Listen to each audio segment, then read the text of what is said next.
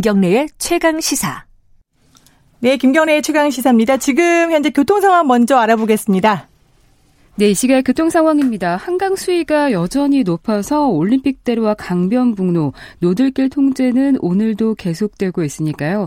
돌아가더라도 시내 도로로 우회하는 게 좋겠습니다. 내부순환도로와 동부간선도로 상황, 현재 통제되는 구간은 없습니다. 동부간선도로 지나기도 평소보다 수월한 편입니다. 다만 내부순환도로는 강변북로 통제를 피해서 우회하는 차량들이 많은데요. 성산대교 쪽은 종암분기점에서 성산램프 쪽으로 정체고요. 성수분기점 방향으로는 성산램프에서 홍지문 터널까지, 마장램프에서 성수분기점 쪽으로 막히고 있습니다. 잠수교 통제는 엿새째 이어지고 있고요. 위쪽의 반포대교는 남단에서 북단 쪽으로 정체고요. 한남대교, 한강대교도 강북 쪽으로 정체가 심합니다. 케이비에스 교통정보센터였습니다.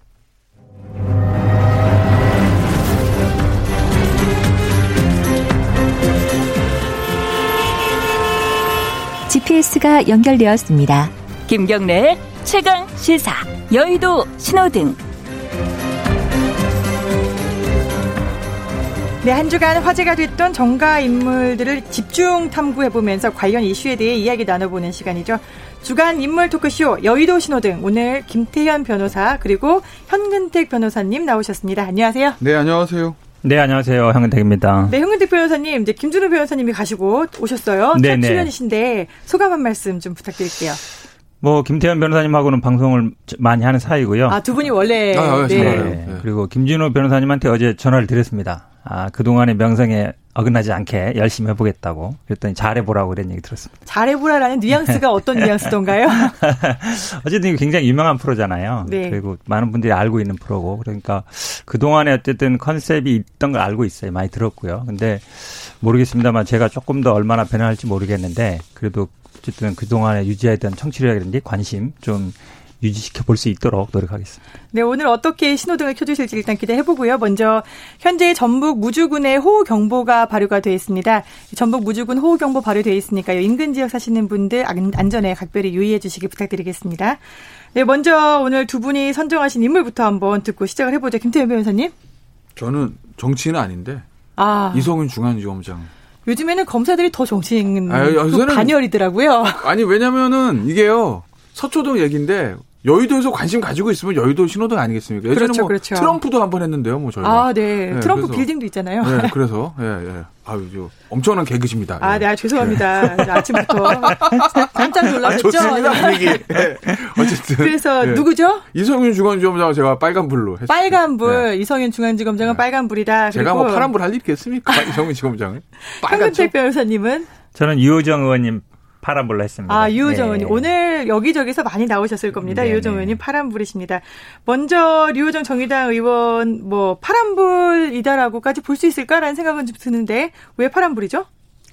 일단은 뭐 물론 국회의원이 당연히 국회의원의 일이라는 건 입법으로 정책으로 하는 게 맞죠. 그러다 보니까 이제 국회의원이 복장이 과연 뭐 국회의원에 어쨌든 영향을 미칠 수 있느냐 하지만요. 이게 국회의원의 어떤 복장, 단순한 복장 논란이 아니라 어찌 보면 국회가 갖고 있는 권위라든지 아니면 좀 남성주의 문화라든지 사실은 이분이 또 이십 대잖아요. 어리거든요. 그러다 보니까. 어리다기보단 젊다. 젊다. 네. 예. 죄송합니다. 그러니까. 제가 좀 나이가 많이 들어서 그렇습니다. 아, 네, 저도 그렇습니다. 그래서 이제 어쨌든 정치의 엄숙주의라든지 아니면 남성주의라든지 그런데 그래도 좀 균열을 냈다라고 보고 어, 그래도 그 평가라 이게 들어보면 뭐 아주 나쁜 것 같지는 않아요. 많은 분들이 동조해주고 있고 그런 면도 본다면 어쨌든 유의미한 변화를 일으켰다라고 봅니다. 파란불 동의하시나요? 빨간불은 아니죠. 빨간불은 저는, 저는 파란불이라고 네. 보고 왜냐하면 말씀하신 대로. 야, 국회가 뭐 이렇게까지 좀 이런 문제를 가지고 심각하게 할 필요가 있어라는 그런 문제를 분류를 키고 일종의 세대 교체의 좀 상징처럼 된 측면들도 있어서 저는 이제 파란불이라고 보고 저는 근데 파란불, 빨간불을 떠나서 저는 이 복장이 이렇게 논란이 되는 이유를 정말 아직도 이해를 하지 할 수가 없고 이문 이걸 가지고 유호정 의원의 그 복장에 대해서 야 뭐 사실 저희가 방송에서 하긴 그렇지만 뭐. 온갖 얘기들이 있었어요. 무슨 정말 뭐 심했죠. 뭐뭐 네. 같다, 뭐뭐 음. 같다. 저는 그분 사람들이 유호정 의원의 복장에 대해 문제를 삼는 이유를 저한테 한 개라도 저 납득을 시켜주시면 어. 제가 알겠습니다 할 것 같은데 저는 도무지 납득이 되지가 않아요. 아무리 그 사람들 입장을 선회해서 아 이런 시각으로 보니까 저렇게 보이겠구나라고 아무리 제가 이해하려고 해도 전 이해가 되지 않는다. 근데 이제 이게 뭐 진영의 문제가 아니라 속된 말로 보면은 저 민주당 열성 지지자들 분도 있었다는 것 같고 또 완전 극우 사이트 일모 사이트에서도 그런 그렇죠, 얘기가 나왔다는 그렇죠. 것 같고 그러니까 뭐 진영을 가리지 않고 그런 이제 비난을 좀 비판이 아니죠, 그건 사실은 비난을 펴본었던 거거든요. 그건 전 도저히 납득이 되지 않는다. 근데 우리 저도, 언론이 네. 복장에는 관심이 많잖아요. 그렇죠. 어. 그러니까 이게 단순히 근데 그 진영의 논리는 아니라고 봐요. 왜 그러냐면 사실은 뭐 둘 다 변호사 일을 하지만, 그러니까. 국회라는 게 우리나라뿐만 아니라 외국도 항상 그렇습니다. 특히 영국이라든지 미국이라든지 이런 데 보면 항상 이런 논란이 돼요. 왜냐하면 어찌 보면 비슷한 게 이제 사법부인데요. 그러니까 법원 같은 경우도 보면 굉장히 그런 게 엄격합니다. 지금도 영국 판사들은 머리 이렇게 쓰고 나와요. 아, 들어갈 때 미국도 보면 와이셔츠에 저희는 이제 반팔 입고 있는데 이렇게 소매 없는 거 못 입게 해요. 아. 그래서 소매만 이렇게 끼고 여름에는 아, 더우니까. 소매만 끼고. 네, 여름에는 그 정도예요. 그러니까 그만큼 우리가 그렇죠. 그러니까 미국 보면 굉장히 자유주의적이고 동성애를 인정하는 도 맞지만 어, 법원에 들어갈 때는 그런 복장이 되는 거예요. 근데 이거는 그 영국이라든지 미국의 법원의 드레스 코드가 있는 거잖아요. 그렇죠. 이게. 근데 우리나라 국회는 사실 드레스 코드가 없죠. 없죠. 예, 예. 근데 이제 영국도 아마 천이백 년에 이제 아마 국회가 생겼는데 이게 노타이가 풀린 게 얼마 안 됐어요. 그게 최근에 풀렸다 그래요. 그만큼 엄격했던 것이죠. 그러니까 이게 단순히 어떤 복장의 문제일 수도 있지만 어, 이 입법부라든지 아니 사법부 이런 데는 굉장히 그 권위를 중시 여기거든요. 그런 부분이 저는 뭐 그동안에 논란도 많이 있었습니다. 지금 이제 유시민 장관 얘기를 많이 얘기하지만 저는 오히려 더 얘기는 강기갑 의원이 예전에 아, 네. 보면 저도 그 생각했어요. 강기갑 네. 의원님 이렇게 개량 한복 한복 입고 네, 나왔었죠. 네, 네. 심지어 이게 대정부 질문할 때는 이렇게 밀짚모자랑 이렇게 농민 복장 쓰고도 그렇죠. 나왔었어요. 네. 그러니까 그때도 보면 약간 어, 신선하다 이렇게 생각했거든요. 굳이 꼭 뭐 양복만 입어야 되느냐, 한복도 입을 수 있다 했는데 어쨌든 이번에 유호정 의원 같은 경우도 뭐 꼭 그렇게 뭐 사실은 남성 의원들은 이게 양복이라는 코드가 있는데 여성 의원들은 정장이라는 게 꼭 정해져 있지는 않거든요. 그러면 저는 뭐 유의미한 변화라고 봅니다. 이게 이제 보면 참 우리 꼰대라는 단어 있잖아요. 아 그렇죠. 이게 사전에도 등재가 네, 된다고 네, 하잖아요. 영어 네. 사전에. 근데 사실 꼰대라는 말이 아주 그 나쁜 말까지는 아닌데 좀 이렇게 부정적 이미지가 있기는 건 사실이에요. 특히 이제 이제 그 대중을 상대하는 사람들, 연예인도 마찬가지고. 뭐 정치인 더할 것도 없죠. 선거 과정에서 꼰대다라는 프레임이 씌워지면 음. 특히 수도권에서는 이기긴 어렵습니다. 아. 불이 나가가지고 선거 붙었는데만 네네네. 저한테 꼰대다 이러면 그냥 지는 거예요. 아. 근데 이제 사실은 지난번에 이제 미래통합당이 총선 때 아주 그냥 참패를 했는데 참패한 여러 가지 이유로 뭐 수백 가지 들 수 있지만 그 중에서 이제 이미지라는 측면에서 보면 미래통합당이 이제 약간 꼰대 이미지가 있다는 얘기들, 그건 당내에서 하는 얘기거든요, 사실.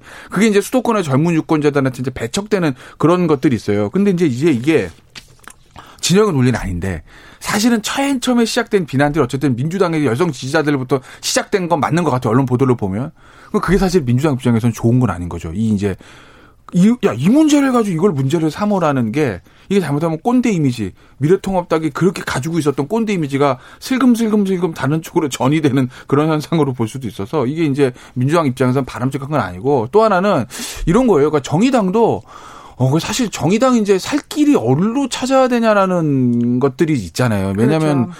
지금 민주당이 워낙 덩치가 커졌으니까 이중대다. 예, 뭐. 이제 거기서 잘못하면 이중되고 예전에 사실은 민주당의 단독 과반이 안 될 때는 정의당의 존재 가치가 엄청났죠. 그렇죠. 정의당 표를 얻어야 뭔가 과반. 근데 지금은 보트가 됐고. 근데 지금은 사실은 민주당 입장에서 국정원 하나도 정의당 필요 없는 상황이거든요. 그러면 정의당이 살 길을 어디서 찾아야 되느냐는 이 측면에서 봤을 때 지금 정의당에서 나름대로 그래도 언론에서 가장 주목을 좋은 의미든 나쁜 의미든 어떤 형태로든 관심이 대상이 되는 게 유호정 의원, 그다음에 장혜영 의원 두 사람이에요. 또 이십, 삼십 대 그 젊은 두 여성들, 이 두 여성들을 좀 전면에 내세워서 정의당의 이 좀 살 길을 찾아보는 것도 저는 나쁘지 않다. 네, 앞서 저희가 이제 응. 정의당 대변인하고 또 대화를 나눴었는데 실제로 이제 젊은층, 청년층의 응. 지지도를 끌어올리는 데는 이 그 두 분이 어떤 역할을 하고 있다라고. 네, 그러니까 정의당도 사실은 보면 깊숙이 들어가면 뭐 민주당도 마찬가지고 미래통합당 더하지만. 그 오십 대 남성들 위주의 그런 당 문화들이 있잖아요. 그게 심화되면 다들 꼰대가 되는 거거든요. 거기서 좀 탈피해서 젊은 청년 정당으로 제가 변모할 수 있는 하나의 좀 계기가 되지 않을까? 그런데 지금 말씀하신 거에서 하나 있는 게 민주당에서 이런 지적들, 뭐 어떤 비판들이 많았다라는 네. 부분에서 이게 사실 유호정 의원이 박원순 고인이 되신 박원순 전 시장의 사망과 관련해서 조문을 안 하겠다라고 하면서 막 여권 지지들의 엄청난 공격을 받았단 말이죠. 그것 때문에 이번 류 의원의 의상을 여권 지지들이 비판했다 이렇게 보기도 해요.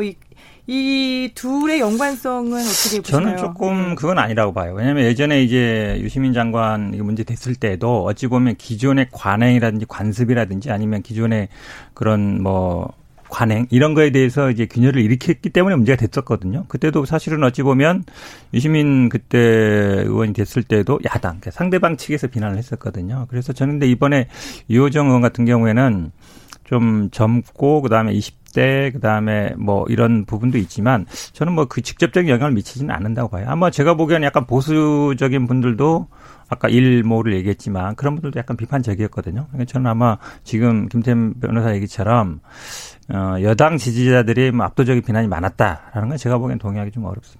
사실 앞서서도 얘기를 했습니다만 여당 지지자들에게서 뭐 비판이 시작됐는지 여부는 저희가 확인이 안 되고요. 이게 어떤 일모 사이트, 그 극우 사이트에서의 비난에 아니면 언색적인 그런 수위도 굉장히 높았는데 음. 어떻게 해서 보면 언론에서 좀 선택적인 보도를 하고 있다. 이런 느낌들도 있는 건 사실인데 여기에 대해서 류호정 의원이 이런 얘기를 했어요. 원피스로 오히려 언론의 마이크를 받게 되니 언론이 여성 정치인을 소비하는 방식이 원피스였나 보다.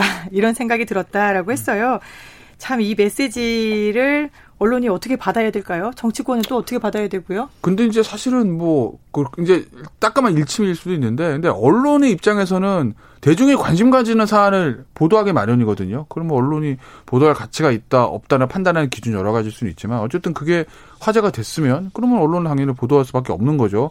중요한 사실은 아니지만 어쨌든 화제가 됐으니까. 또 하나는 그리고 이제 앞에 국회 문화에 관련 좀 확장해서 생각을 하면 국회 문화와 관련된 어떤 얘기도 있을 수 있으니 저는 뭐 보도의 가치는 충분히 있었다고 봅니다. 예.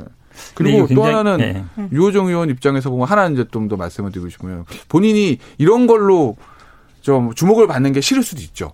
정, 젊은 여성 입장에서 정책이나 네. 의제가 아니라 본인 입장에서 음. 야, 내가 옷차림을 가지고 내가 이렇게 언론에 보도하는 거 싫어라고 할 수도 있는데 그걸 엎으시려면요. 이제 그럼 유호정의 정책은 뭐고 유호정의 사 년 동안 국회에서 하고 싶은 일은 뭔지에 대한 메시지가 있으면 언론은 당연히 그걸 보도할 거예요. 그러면 유호정 의원은 원피스 논란이 아니라 어.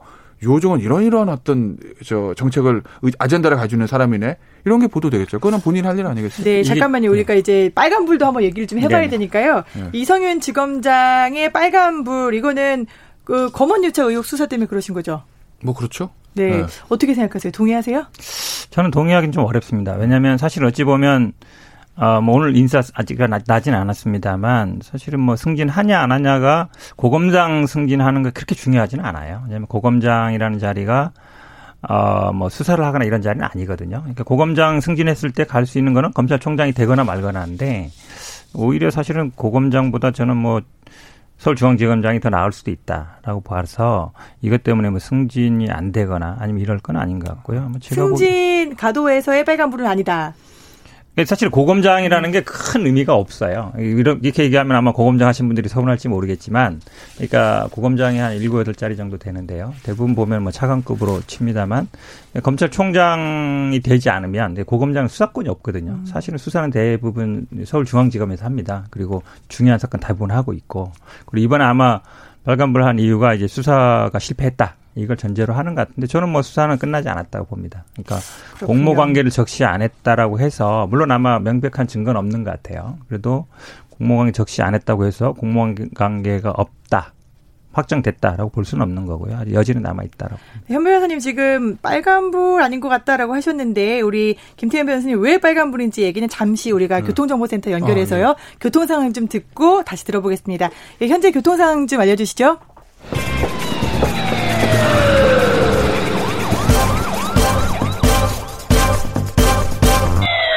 김경래 최강 시사. 네, 다시 여의도 신호등으로 돌아왔습니다. 지금 김태현 변호사님 여의도 신호등에서 빨간불로 이제 이성윤 네. 서울중앙지검장 지목하셨어요. 저는 승진 여부는 관심도 없고요. 이성윤 지검장이 뭐 승진 하든 말든 그건 뭐 빨간불 파란불에 제 판단에 저 논거가 되는 건 전혀 아니고 뭐 그 오늘 나, 낮에 까봐야 알겠지만 그 인사는.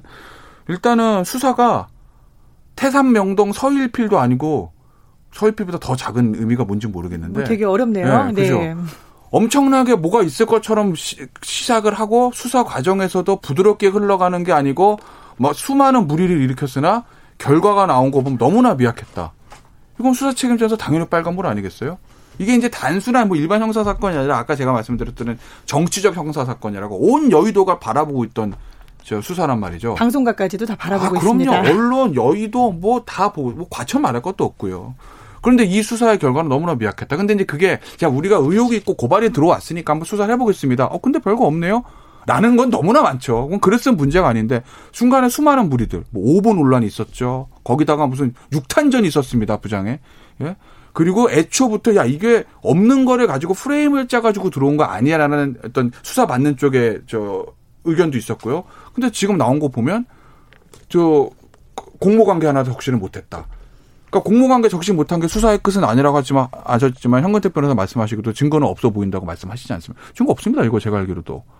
근데 이거를 이 난리를 쳐가지고 지금 아직까지 이런 결과를 가져온 건 이건 뭐 엄청난 수사 실패고 이성윤 주원점장은 책임질 수밖에 없는 거 아니겠어요?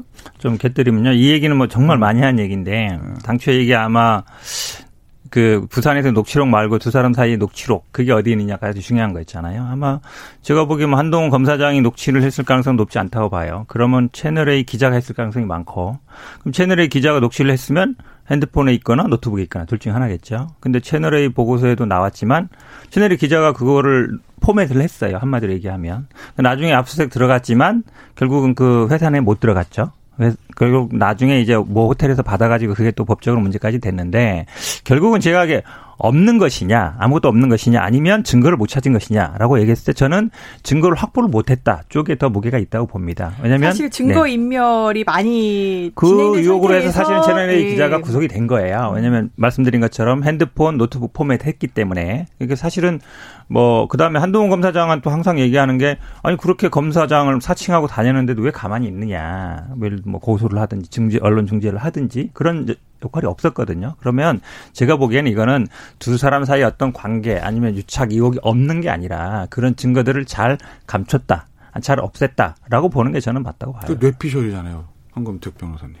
어, 실제로 뇌피셜뿐만 아니라 실제 지금 지금 말씀드린 아, 수사에 그러니까 아니 아, 네. 그 노트북이라든지 아니면은 네. 핸드폰을 포맷한 거 맞고요. 아, 그건 맞는 그렇죠. 거죠. 그다음에 한동훈 검사장도 네. 어쨌든 핸드폰 지금 포렌식 제대로 못했고. 그건 맞는 그렇죠. 거죠. 그렇죠. 그 조사도 네. 지금 아마 끝나지 않은 걸로 네. 알고 있어요. 증거 네. 부분은 저는 모르겠고요. 그러니까 그렇기 때문에 공모가 있었을 것이라는 건 본인 생각이신 거죠. 그렇죠. 거기에서 논리적인 연결점이 그럼요. 뭐가 하나가 없긴 하네요. 둘이 어떤 대화를 나눴는지 아니면 그 대화에 대한 음성 파일이라든지 네. 이런 게 있어야 되는데 근데 이제 의심적인 부분은 어 이제 한동훈 검사장이 뭐 케이비에스나 엠비씨에 대한 어떤 수사를 압박을 하고 있단 말이죠. 네. 어떤 명예훼손 손이라든지 아니면 네. 왜곡 보도다라고 해서 네. 근데 그렇다고 하면은 사실 본인의 이름을 팔고 다녔던 네. 그 채널A 기자가 네. 제일 잘못한 거잖아요. 잘못했죠. 그 채널A 기자에 대해서는 네. 뭐 고소를 하겠다라든지 네. 뭐 형사든 아니면 민사든 간에 아무런 조치도 근데, 취하지 않고 있단 말이죠. 그러니까 채널A 기자가 사실 채널A에서 이동재 기자가 해임됐거든요.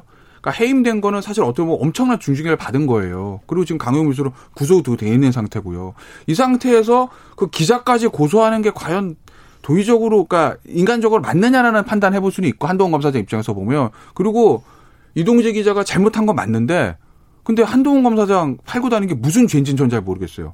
사칭 아닌가요? 공무원 자격 사칭죄는 내가, 예를 들어 제가, 제가 어디 나가서 제가요, 저 무슨 무슨 검사인데요. 하면서 당신 내가 수사할 거야. 이러고 하면서 검사를 사칭하면서 그 검사의 역할을 하려고 그랬으면 그게 공무원 자격 사칭죄는 되는데, 그런데 이동재 기자가 예를 들어서 한동훈 검사장이 하지 않은 말을 녹취록을 막 만들어가지고 이제 저기 저 지모 씨한테 보여준 거 아니겠습니까? 그거 자체가 한동훈 검사장에 대해 무슨 죄가 되는지 저 잘 모르겠어요. 제가 말씀드릴게요. 그러니까 명예훼손 될 수 있어요. 왜냐하면 실제로 한동훈 검사장이 그런 말을 하지 않았는데 그런 말을 했다고 하면서 이거를 아주 가까운 사람이 아니라 이건 지모 씨한테 얘기했다는 얘기잖아요. 그럼 그게 한동훈 검사장의 주장인 거죠?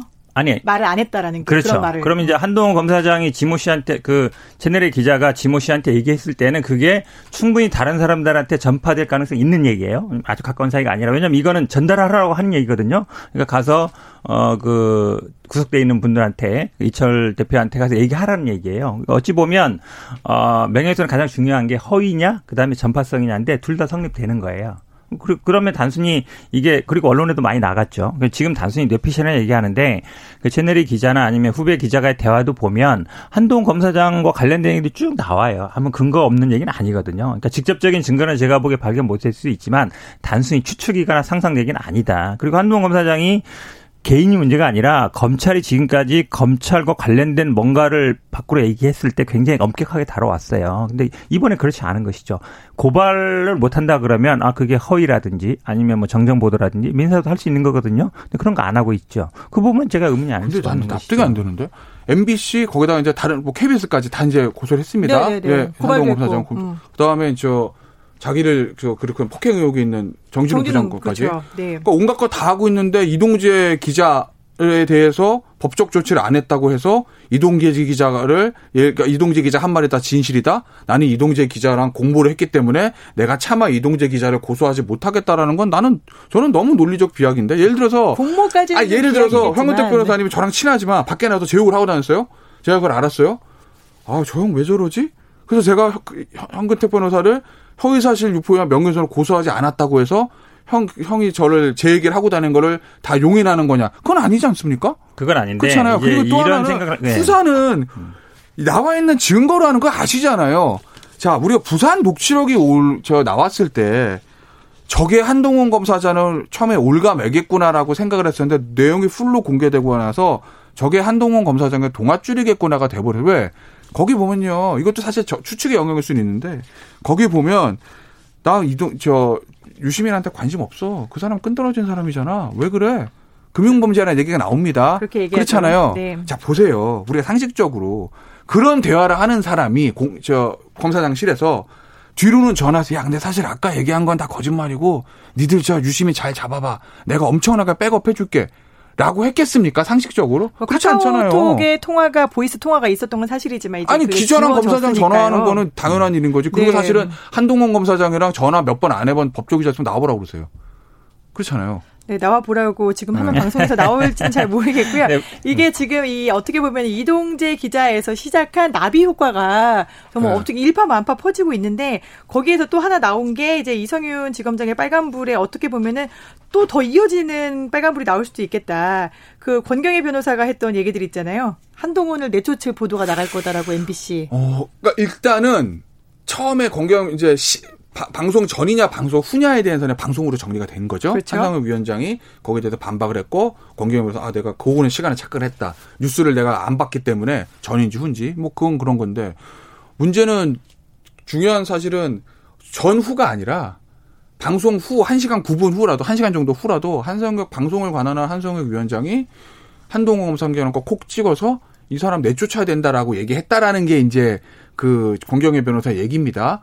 거기에 대한 한성혁 위원장의 반론은 아니다도 명확하게는 아니고 내가 쓰는 말투가 그런 말투 나는 쓰지 않는다라는 얘기. 그다음에 윤석열 총장에 대해서는 안 한 것 같고 정확하게 기억이 안 난다는 거거든요. 지금. 진술이 지금 엇갈리고 있다라는 네. 얘기까지. 네. 네. 엇갈리고 있는 건데 네. 권경혜 변호사 말이 맞다고 가정하라고 말씀을 드리면 어쨌든 뭐 사담이긴 하지만 방송을 권한하는 방송 저 그 방송통신위원장이 그 중요한 보도 이후에 그 보도에 비판적인 시각을 가지고 있는 사람에게 전화해서 그 보도의 대산장은 무조건 방송에서 쫓아내야 된다라고 말했다면 이거는 그냥 넘어갈 수 있는 문제는 아닌 거죠. 너무 이제 상상의 영역 같은데요. 저는 사실 전제로 말씀드립니다. 예, 예, 왜냐하면 뭐 사실 이, 이 이게 처음 글이 이슈가 됐던 거는요. 방송이 나오기 몇 시간 전에 곧 이런 방송이 나올 그렇죠. 거다. 방송을 미리 알고 있었다. 그렇죠. 그게 핵심적인 거였어요. 그렇죠. 그러니까. 아니죠. 오보다는 게 아니라 사실은 이분이 이 글을 처음 쓴 게 아니에요. 그전에도 계속 작정이다 이 얘기를 써왔어요. 그런데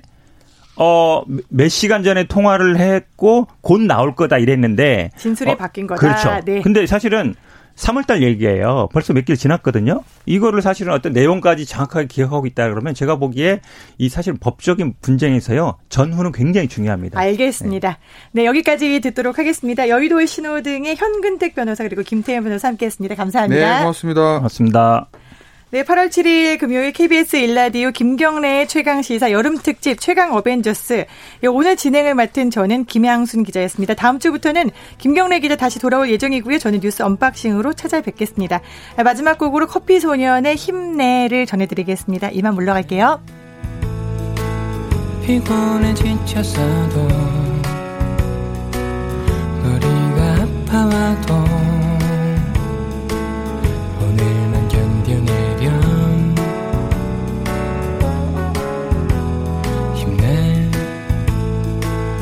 아무리 힘들어도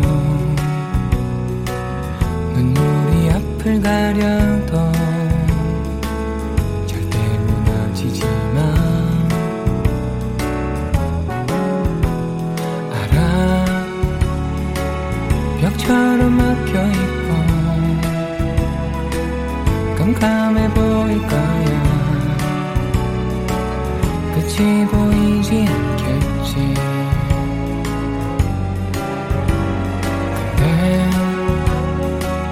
끝은 분명